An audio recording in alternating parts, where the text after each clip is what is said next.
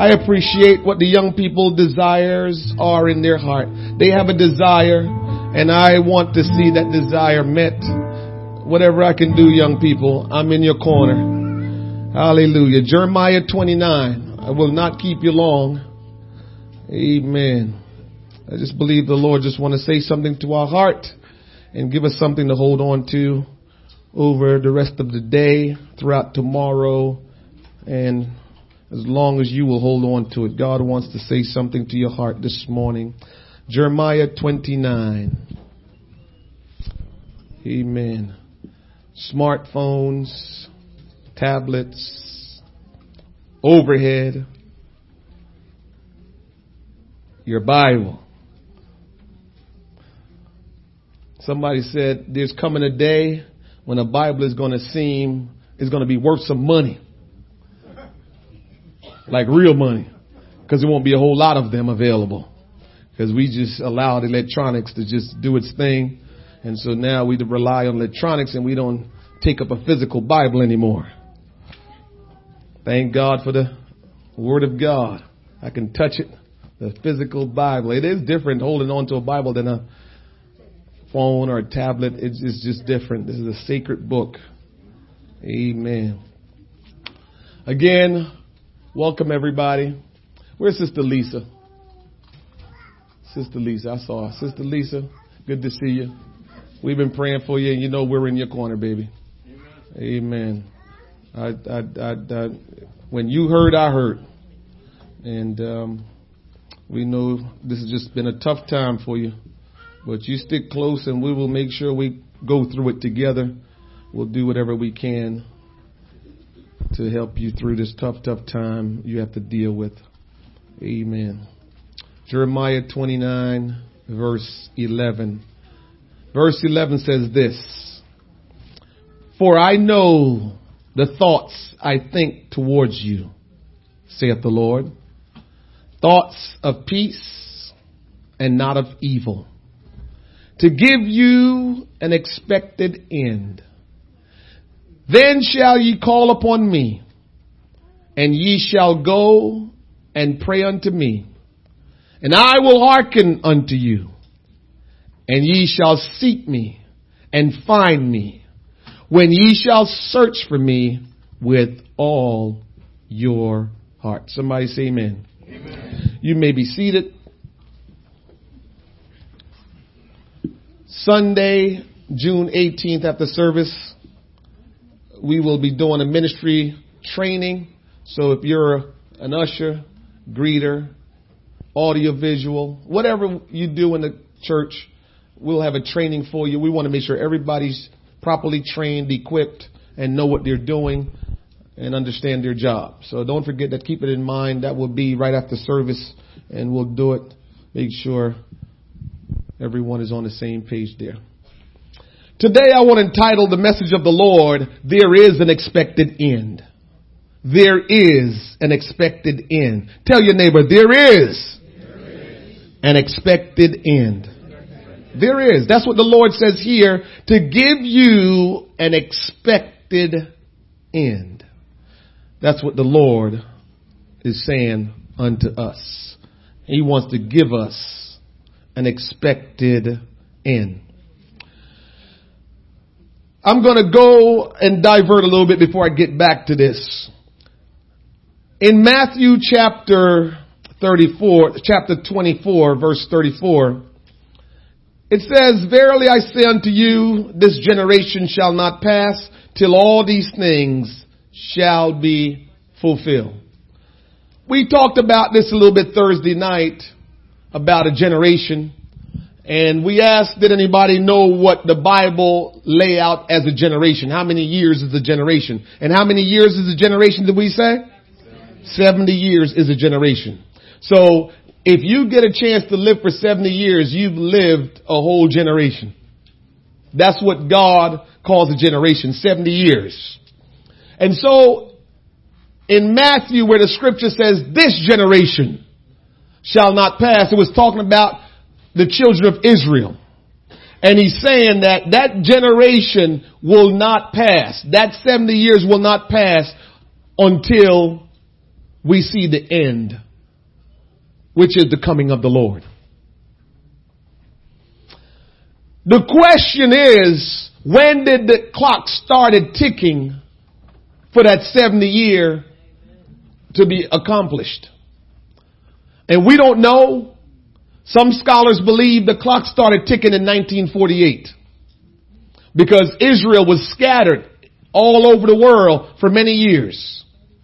In 1948, they came back to their country, came back to their land, and became a nation again.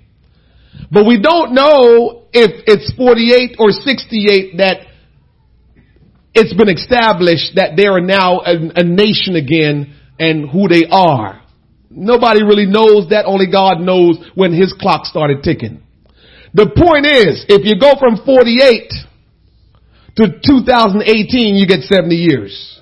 If you go, uh, um, if you go from 68 to, what is that? No, 2038, you, you get 70. The point is, we don't know where we are in that because God is the one that keeps that clock ticking, not man. And so I can't tell you exactly what it is. My point is, we are at a close, close time of the return of Jesus Christ. Jesus Christ is showing us that all that he said would happen before he returned, we can see a lot of those things happening now. We don't know when his return will be, if it will be today, tomorrow, next week, a year from now, 20 years from now. We don't know. But what we do know is his return is imminent. And he's coming back. And he's coming back for a people that is in right relationship with him.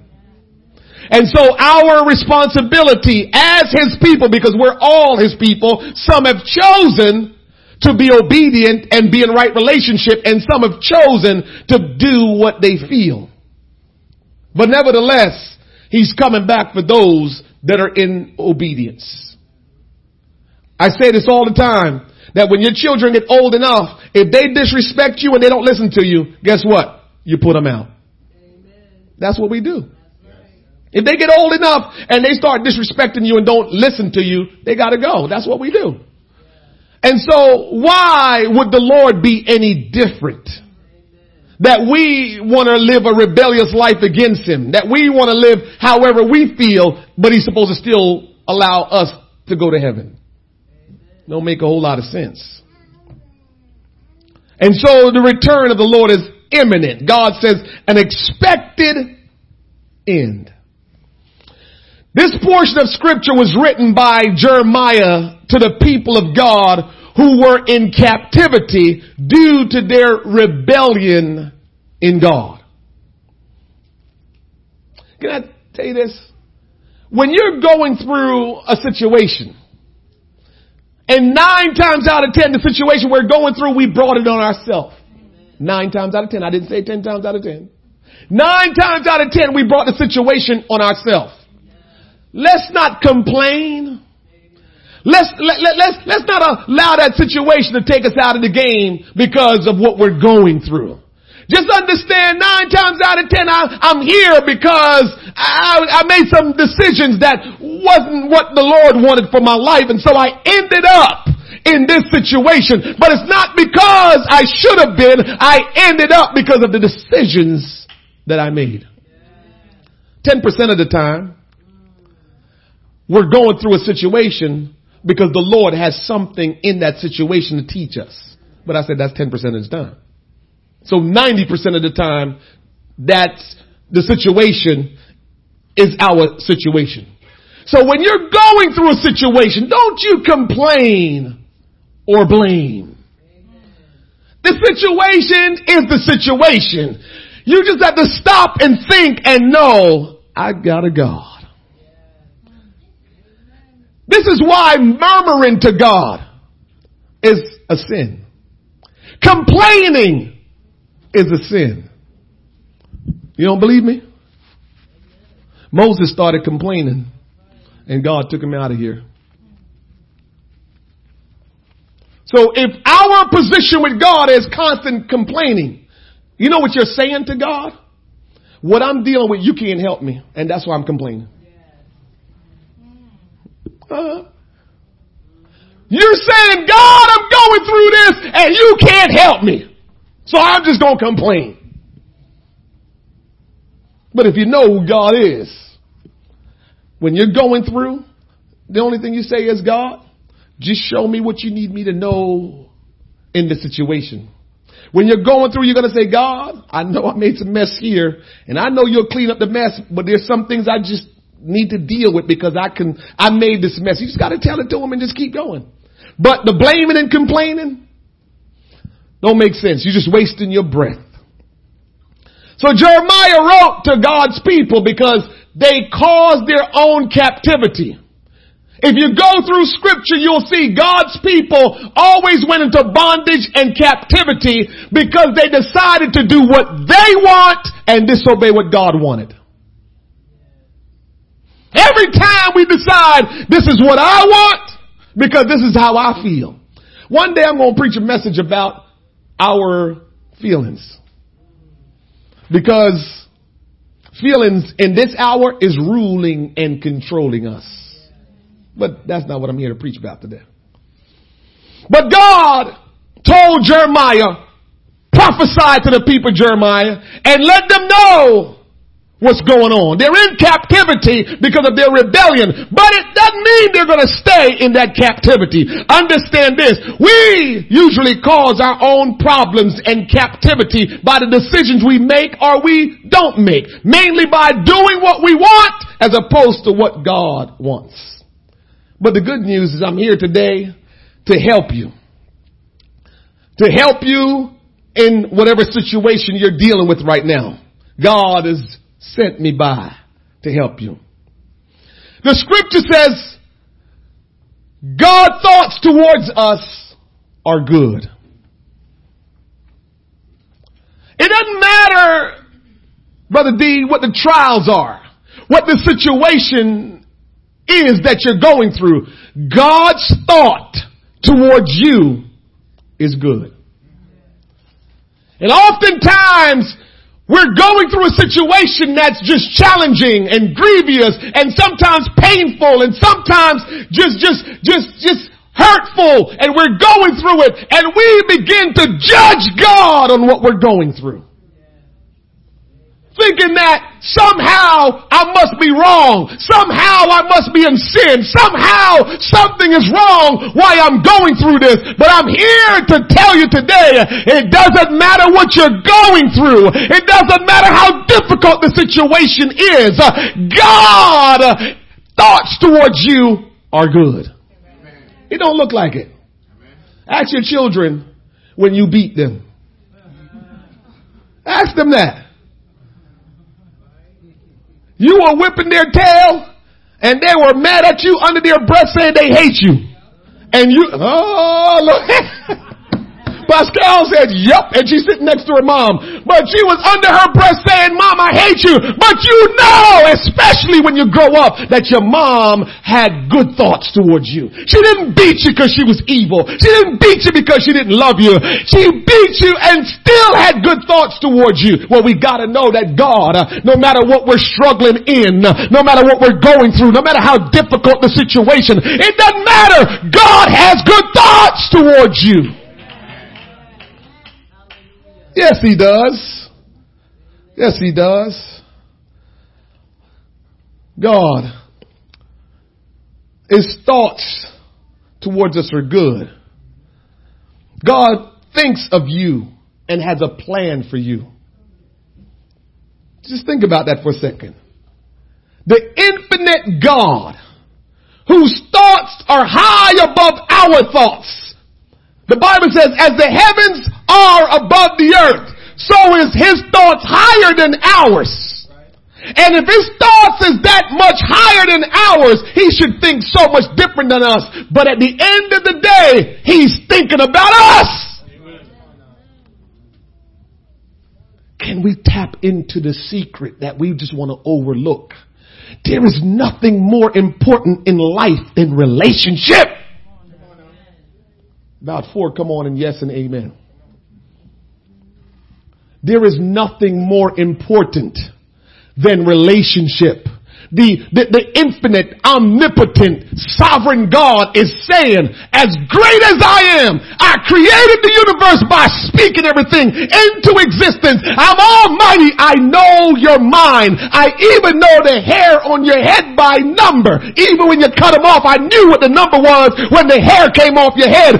That God is thinking about you and me every awakening second. Just think about that. Can't he think about something better? Can he do something better? Can he find something more productive to do than think about you? Mm, mm, mm. Zoe said, yeah, yeah. Well, I think he's trying to show us something. As great as he is, as powerful as he is, you are more important to him than everything else he can do. There is nothing more important to God than his relationship with you. And so if that's true for God, what should it be for me and you? Amen. Come on, somebody, work with me this morning. Work with me this morning and understand what this God thing is all about. Nothing is more important. Satan when he met God, when God came out the wilderness and he met God, he said, all this kingdom, come on somebody, all this kingdom I give to you if you will fall down and worship me. Are we not getting this? Satan value God's worshiping him more than owning the world. Can we get an understanding what this is about? That we can't dodge relationships. We can't run and go hide under a rock because uh, we don't want relationship. Uh, it is the only thing uh, that will raise us up out of the earth to meet Jesus in the air is relationship. That's all he's focused on ever since the beginning. And so, he thinks about us all the time. God is always thinking about you. Can, you imagine that? You never th- stopped to think about that, did you? Right now, right now, right now, God is thinking about you. Look at Tony. It's my boy. Love him so much. Man, all the things I'm going to do in his life, all the things, all the plans that I have for him. Y'all got plans for Zoe and and, and, and your kids, you got plans for them. All of you that have kids and you're any kind of parent, you have plans for them.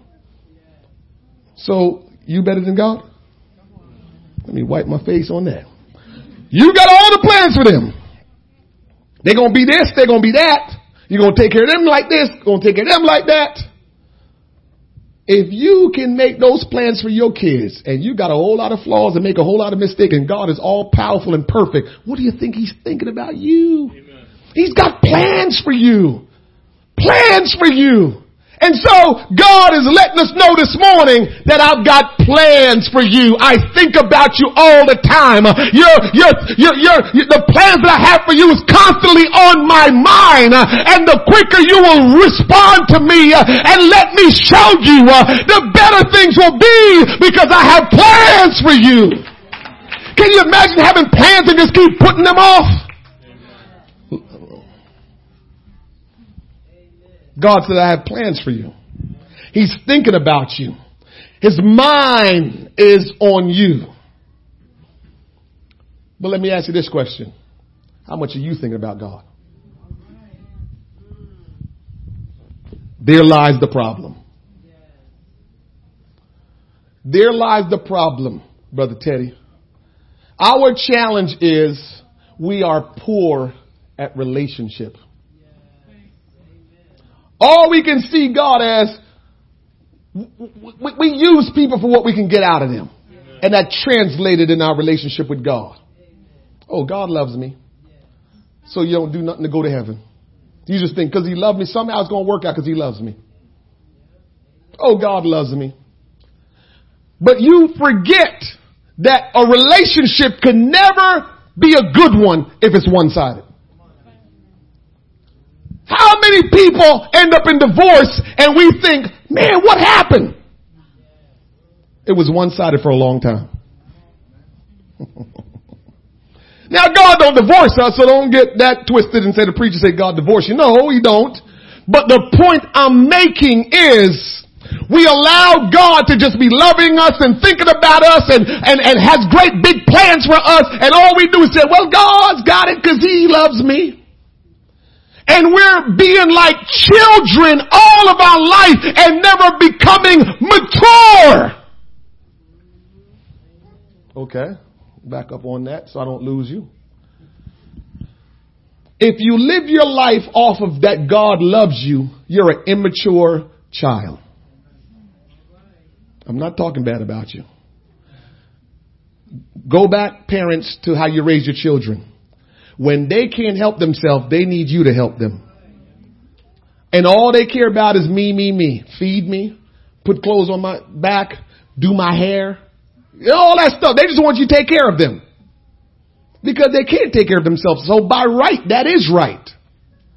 But are you gonna, when they get 15 and 16, and if they keep saying, come on now, feed me. Do this for me, do that for me. Are you, eh, are you going to be happy with that when your 16 year old, 17 year old, 18 year old, 25 year old, 27 year old is telling you that eh, eh, you got to take care of me? You going to be happy with that? Well, that's what we're dealing with with God when we know God loves me and He thinks about me all the time so I can just go on chill mode. And God is wanting you to know this morning, He loves you and He thinks about you. The question is, do you think about Him the way He thinks about you? He never stopped thinking about you. He never stopped thinking about his plans for you. He never stops with what he has in store for you. He's constantly ready to un- unroll and work it out for you to be successful, for you to be blessed and experience the power of God. He never stops with the plan. But the question is, what is your thoughts towards God? Do you think about him all the time like you think about you? My fellow brothers and sisters, I don't know, maybe all of us or most of us or some of us had an experience about having somebody in our life and when it started getting good, you couldn't stop thinking about them. Amen. I remember I don't think my wife ever heard this story. I remember, I'm taking my time because she never heard this story. I remember when I used to live on Newell Avenue when I was a young, young guy. My neighbors lived down the street. I think we, I'm trying to work it out. I'm trying to work it out right. Um, one of the girls down the street, we was kind of all right, you know what I'm saying? her mom and my mom was cool. They would come up from the bottom of the street. We go down to the, they, would come to the top of the street. We go down to the bottom of the street. It's a dead end street and they still live on the street now, but daughter's gone now. Everybody all married on, so we're all good now. But back in the day, we young people. And my mom had a phone down in the basement. No cell phones back in those days, people. It was straight hanging up phone, you know what I'm saying? A stable phone. I'm down in the basement, three o'clock in the morning. You asleep? Nah, I ain't sleeping. You know you fell asleep. Didn't even remember hanging up that morning. Four or five o'clock. You wake up like eight o'clock that morning, tired and busted. Why you tired and busted? Man, you ain't hang up from that person till like 4.30 in the morning. And then you couldn't wait till later on you catch up again. You all had some of that, that experience? Cause I had some of that. You know what I mean? The, the, the, I'm down in the basement. I'm sitting on top of the dishwasher, on top of the washing machines. I got so tired, I started laying on the washing machines. If my mom would have came downstairs 4.30 in the morning, like, see, laying on the machines, I'm trying to stay up, trying to talk to this girl. Now, we know that wasn't love, but what I'm saying is that relationship was so, oh my goodness, it was such full of excitement and draw and, and you was all into it. And, and that's all you wanted to do. You wanted to see them people during the daytime and at nighttime you was on the phone all night long. That's back in the days. Some of y'all young people don't know. That's back in the days when your mom was on top of the game every once in a while she'd pick up the phone. Wayne, what you doing on the phone? And you get embarrassed. Oh man, y'all, some of these young people, they don't know about that. Your parents answer, lift up the line and listen. And if you had a decent conversation, maybe they'll leave you alone if it's a good hour and you know, if it's a good time of the day and you're not saying anything crazy. Okay. But if they pick it up like midnight, 1130 and they hear your voice, get off that phone, boy! if you got a nice parent, they, they pick up the phone, they hear it, and then they start coming downstairs and you gotta be smart enough too. You just hang up and just go into bed. So, you know, you hear the hear, hear the steps, they, the steps making noise, they're coming all the way down the stairs. So I hear my mom coming down, say, she must have listened on the phone. I just say, I gotta go. Hang up the phone and get in the bed. And she come down, I heard you on the phone. I ain't say one word. But, you remember those days. We kept thinking about that person. We always wanted to communicate with that person. And my question today, we know God thinks about us all the time. His mind is always on us. And the question is, how much is our mind on Jesus? Uh, how often do we think about Him? How often do we seek to, to, to just work out the plan that He has for us and for our life? I, I, I want to know how often we think about God. Because we know we think about us all the time. And His thoughts towards us are good thoughts. You gotta understand, God never misses his way or forget anything. So he's thinking about us all the time. He never forgets his plan. He never misses his way. He never misstep. God is perfect in his ways and he's always thinking about you. Are we just going to be immature babies? Right now, here's another example. I do a lot of these, as you probably know by now. When my wife is driving with my daughter and they get somewhere, my daughter jump out of the car or the truck, whatever, and just go. When my daughter is driving with me, when I park, she still sits in the car because I have to get out and go open the door and help her down. She expects that. And my point for sharing that with you is she's six years old. Now that's nice and sweet and I'll probably do that. But the, the point is we can't just do that to God when there's business to be taken care of. God has called us to the kingdom for such a time as this and he's saying, I've got a plan for you. Are you just going to sit in the back seat and wait for me to come get you every time? Or are you going to grow up and get out and say, God, what is our plan today? Because I'm here to help you with it. You are thinking about me all the time and I'm thinking about you all the time. That's relationship. For those of you that are not married yet, if the dude ain't gonna be thinking about you all the time, don't think about him. Serious business. Don't be messing with no dude that ain't thinking about you all the time. Tell him, listen, if you can't think about me all the time, I can't mess with you because God think about me all the time. He loves me and he thinks about me all the time. You may not always have a clear thought in your mind. You know sometimes we have thoughts but they're not clear? We might not always have clear thoughts in our mind, but guess what? God's thoughts towards us are always clear. God's thoughts towards us are always precise and consistent. So we don't have to worry about, oh, I know God is thinking about me, but will he or how can he? Because God don't misstep and God's thoughts are always with us. Even when you find yourself going through some situation, God still think good thoughts towards you. The Lord hates sin, but his thoughts towards the sinner is still good. Don't mean you're going to get to heaven if you live in sin. It just means God is so good to us that his thoughts towards us will always be a good thought. And he's hoping that because he's always thinking about us and good thoughts towards us, he's hoping that we will do the same to him. The afflictions God allows you to go through are allowed out of His love. And so sometimes you go through stuff and you say, why God don't step in?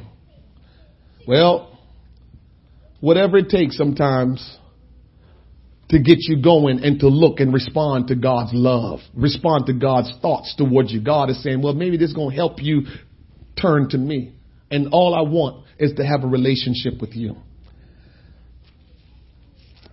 God has no evil thoughts towards you, no matter what the situation. His thoughts towards you are always thoughts of peace. So the next time you get a dark, evil thought from Satan, because that's where it's coming from. Any evil, dark thought that's coming your way, it's not from God. If it's wrong, it's not from God. You can't do wrong to get right and say, I was just trying to do what God want me to do. I'm not going to go into that, but trust me, seasoned Christians. This is for the seasoned Christians. Well, maybe not for the seasoned Christians, maybe for everybody. But sometimes we try to do wrong in the name of God because we're trying to get right. That is impossible. It's erroneous. It don't work. You have to do right at all times, even when it costs you and pain you. It's the only way God accepts it. It's the only way God plan will work out is if we go through and do right by God. Don't listen to the devil telling you any dark, evil things and say, well, you know, just understand that if you do this, it'll be fine. It'll make things work out for you. Don't, don't listen to the devil. You gotta say, get thee hence, Satan. The Bible says that he has thoughts of peace towards us. So not only did God says he thinks about us all the time, but he has thoughts of peace towards us. How do you have peace in all of this turmoil? God says his thoughts are peaceful towards us. So just think about that. If it's, if his thoughts are thoughts of peace, then it means that it's always something good for you. It's always something good for you. Thoughts of peace. Here I am. I'm, I'm getting ready to close. And so God is always thinking about us. His thoughts are always good thoughts towards us. His thoughts towards us are always peace, peaceable thoughts towards us. Then he says, and there will be an expected end. Now that's where we are. The Lord's expected end for us is a glorious one. It's a future of hope and great promises. He will perform a good work in our life. God is wanting to perform a good work in your life.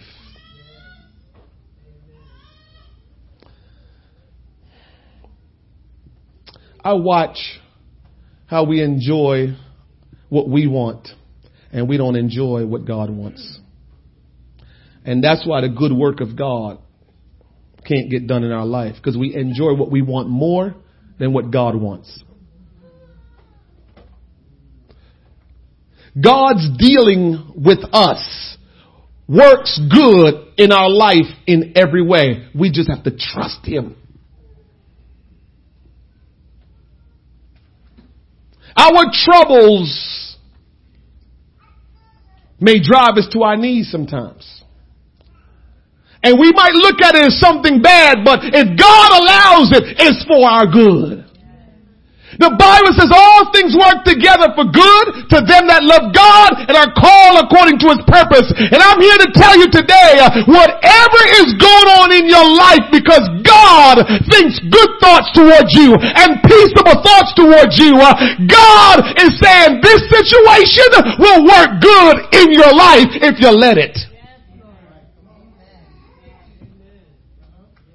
Listen to this. If it had not been for Esau, Jacob would have never wrestled with that angel of the Lord. You know what happened in that story? Jacob deceived his brother Esau, stole the birthright. When Esau found out, Esau said, I'm going to kill you. As soon as dad die, I'm killing you. And Jacob went on the run. Then on the run, he realized, or on his way back to his, his country, he heard Esau is coming after you. He was so scared. That joker began to pray and says, God, I need you. And sometimes God is allowing things in our life to say, to get us to a place where we're going to say, God, I need you. And I'm here to tell you this afternoon that either you can willingly surrender to God and let his plans for your life unveil or God is going to cause Esau to come after you and you're going to get fearful and you're going to get nervous and your situation will get complicated and the only way you will be able to get out is when you say, God, I'm afraid Esau is coming and I will be destroyed. Will you help me? You got two choices. You either let the situation move you because you won't listen to God or you just to voluntarily say, God, you have good thoughts towards me. You have plans for me. You have an expected end for me. And so that's what I want. We can either do it that way or God will just leave you alone and let you keep on making a mess in your life and make you keep on doing crazy things in your life. And sooner or later, when you find yourself in a really bad spot, you're going to cry out to God. But I never trust that way.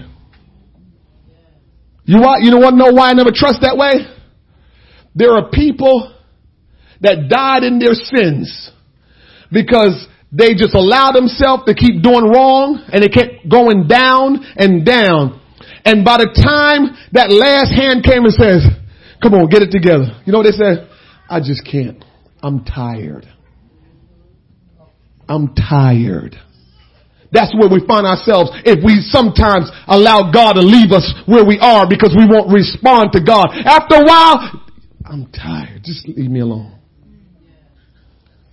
and we find ourselves in a place where we can't get out of, where there's weeping and gnashing of teeth and torment forever and forever because we stayed where we are and when it was, when, when the last ditch effort, come on, you can get out of here. I'm tired. Because you let that weight, the weight of wrong, the weight of sin, and the weight of selfishness, and the weight of just you wanting your way, it just weighed you down so much that you didn't care how badly you were going just be punished for the rest of your life for all eternity. You didn't care anymore. You just, uh, I don't care. I want to respond to God while I'm able to. I want to respond to God's thoughts and plans towards me and His peace that He thinks toward. I want to respond to that and not have to be in a situation to say, oh God help me. I don't want to be in a situation to say, oh God help me. Here's where we going and I'm finished.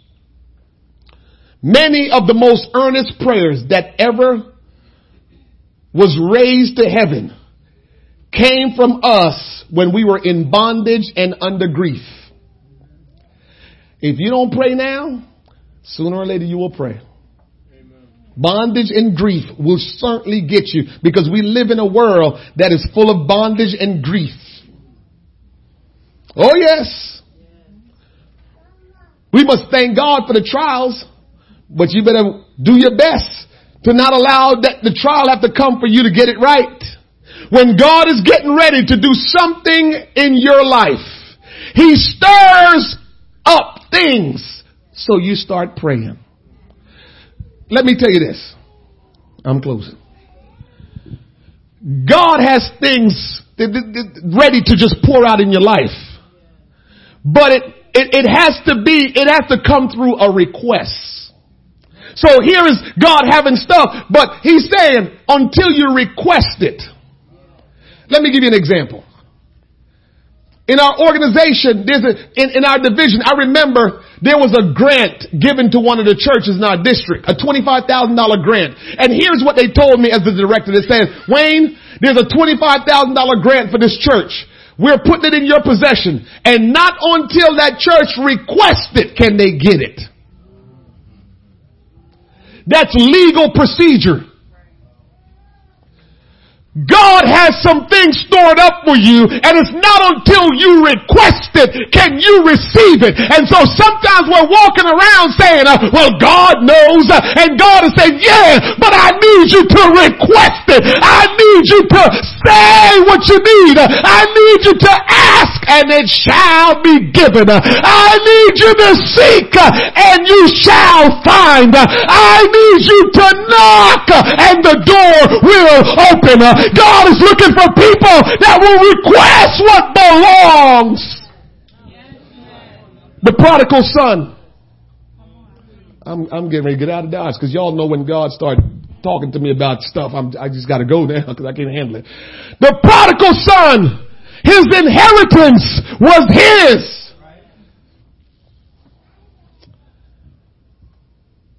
He didn't get it until he requested it. The oldest brother, he didn't request his. God is teaching us something. It's a, it's a lesson I'm trying to show you that God is all about. We're sitting around wanting God to just say, cause you know my mind, God, won't you do it? And God has said, no! We're in this together. It is a relationship. I'm working and you need to work. And until you request it, because it's when you request it, do you know that you have to do it. It's when you request it will you become responsible to execute it. Who requests something and does nothing with it? Even the prodigal son did something with his stuff. It wasn't right, but he did something with it. So when you request it, you request it for a purpose. I'm done. The Lord's expected end for us is that we return to Him and enter into right relationship with Him. Until we return to God and have right relationship, request the things that God has in store for us. We won't understand. We won't, we won't understand the, the, the expected end that God has for us. We have to do our part in the situation where we're, we're, we're entering in relationship with Him and we're saying to God, God, I want what you entitled for me to have an expected end. Listen to the definition as you stand with me. Listen to the definition of expected end. The word end is important. Listen to the definition of the word end.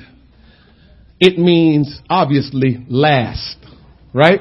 The end of something is the last of something. So when God says your expected end, He's saying the last part of your life. But then the definition also talked about the requested, the expected end is about the prosperity that God has stored up for you. Can I tell you, living for God, part of living for God is like investments. Anybody ever invest? Living for God is, is, is, is investments. And so how that work is, you never try to take the investment out until it's mature, right? Yes? But you, they tell you the longer you leave it in, the better. It doesn't matter how the market goes. Just leave it. It'll be fine. And when we talk about the end of something, when we're talking about it with God, we're talking about the maturity of your reward. And so God is trying to let us know that He has a reward for us. He, he has prosperity for us. He has for us a reward. And then the last definition I looked at when it says end, because again, you got to get the translation to get the real meaning of why it says end. And the end of something means the future of something.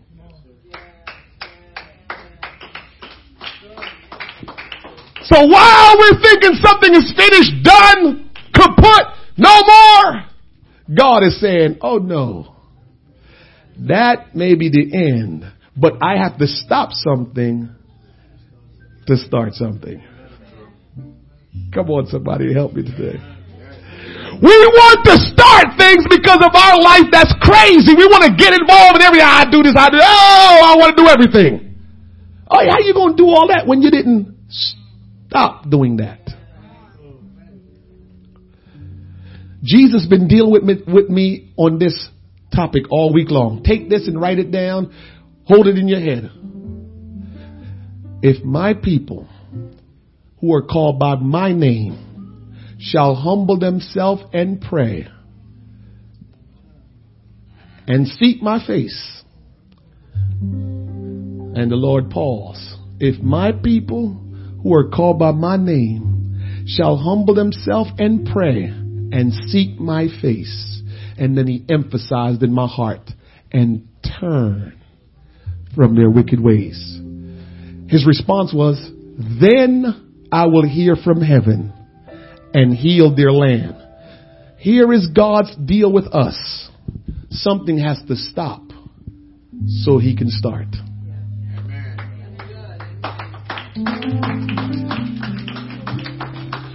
Me and you and so many others have prayed great prayers that never got answered.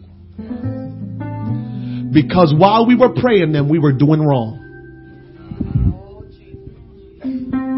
And God says, Oh, you're praying. But I told you I will only hear from heaven and heal your land when you turn. When you stop. And so if you're waiting for that great blessing and that great reward and the outpouring of God's Spirit and the power of God working in your life, God is saying you need to stop before I can start. That's what the expected end is all about. Stop. Those children of God was in captivity. They were in bad places. And God says, I want, I still think good thoughts towards you. I think thoughts of peace towards you. I've got plans for you. I've got an expected end for you. But that's my expectation. If you don't have the same expectation as God, if you don't join in with God with an expected expectation, then, then guess what? God only have those expectations and nothing gets done. You have to stop whatever you're doing that's not pleasing to God so God can start.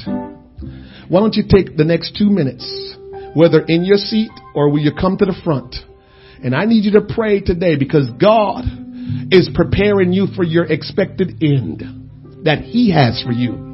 God has an expected end for you and He is preparing you for that. The question is, will you take that time and go to God for God to align you, align you with what He has for you, what, what the expectation of your end is. Will you now come in alignment with what God has for you? Don't let this be another message, another church service. God brought you here today to let you know He thinks good thoughts towards you, thoughts that are of peace, and He has a plan for your life. He wants before you leave this world. He does something great to prepare you to meet Him in the air. He does something wonderful to get you to a place where you can spend eternity with Him. But until you stop, God cannot start the plan. Until you turn, God can get the plan established and implemented. And so today, if you want the plan of God to be implemented in your life, today, if you want to see God's expected end begin to unfold in your life in preparation for the end, ha. oh my God, will you call on Him right now? He said, if you call on me now, I will hear you. He said, if you seek me with all your heart, I will respond to you. And so this is your time for God to do what He wants. He wants to start His plan. But you have to make that request. Not until you make the request can He release oh God, I pray that you will begin to release as soon as they turn, Lord. As soon as they turn, for every person in this room, uh, as soon as you tell God, I'm stuck, I'm done. I stop. As soon as you tell God, Lord, I'm turning right now, as soon as you say it, I pray in the name of Jesus that God will let the plan begin to unfold and flow into your life. God, I pray in the name of Jesus that you will allow the plan to begin to unfold and flow just as they turn, just as they stop from all of what they're doing, from all of what they're doing. Uh, I pray in the name of Jesus that today, uh, God, you will do uh, exceeding uh, and abundant above whatever they could even ask or think uh, in the name of Jesus Christ. Just one moment, will you sincerely communicate your feelings? Will you communicate to God that you want His will to be done? You want the plan of God to unfold in your life and that you will turn. God, I will turn.